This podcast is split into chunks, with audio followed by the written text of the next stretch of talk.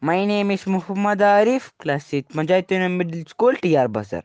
September 5th is an important and memorable day in the history of events, as it is the Teachers' Day. Dr. Sarvapalli Radhakrishnan was birth anniversary is began celebrated as Teachers' Day.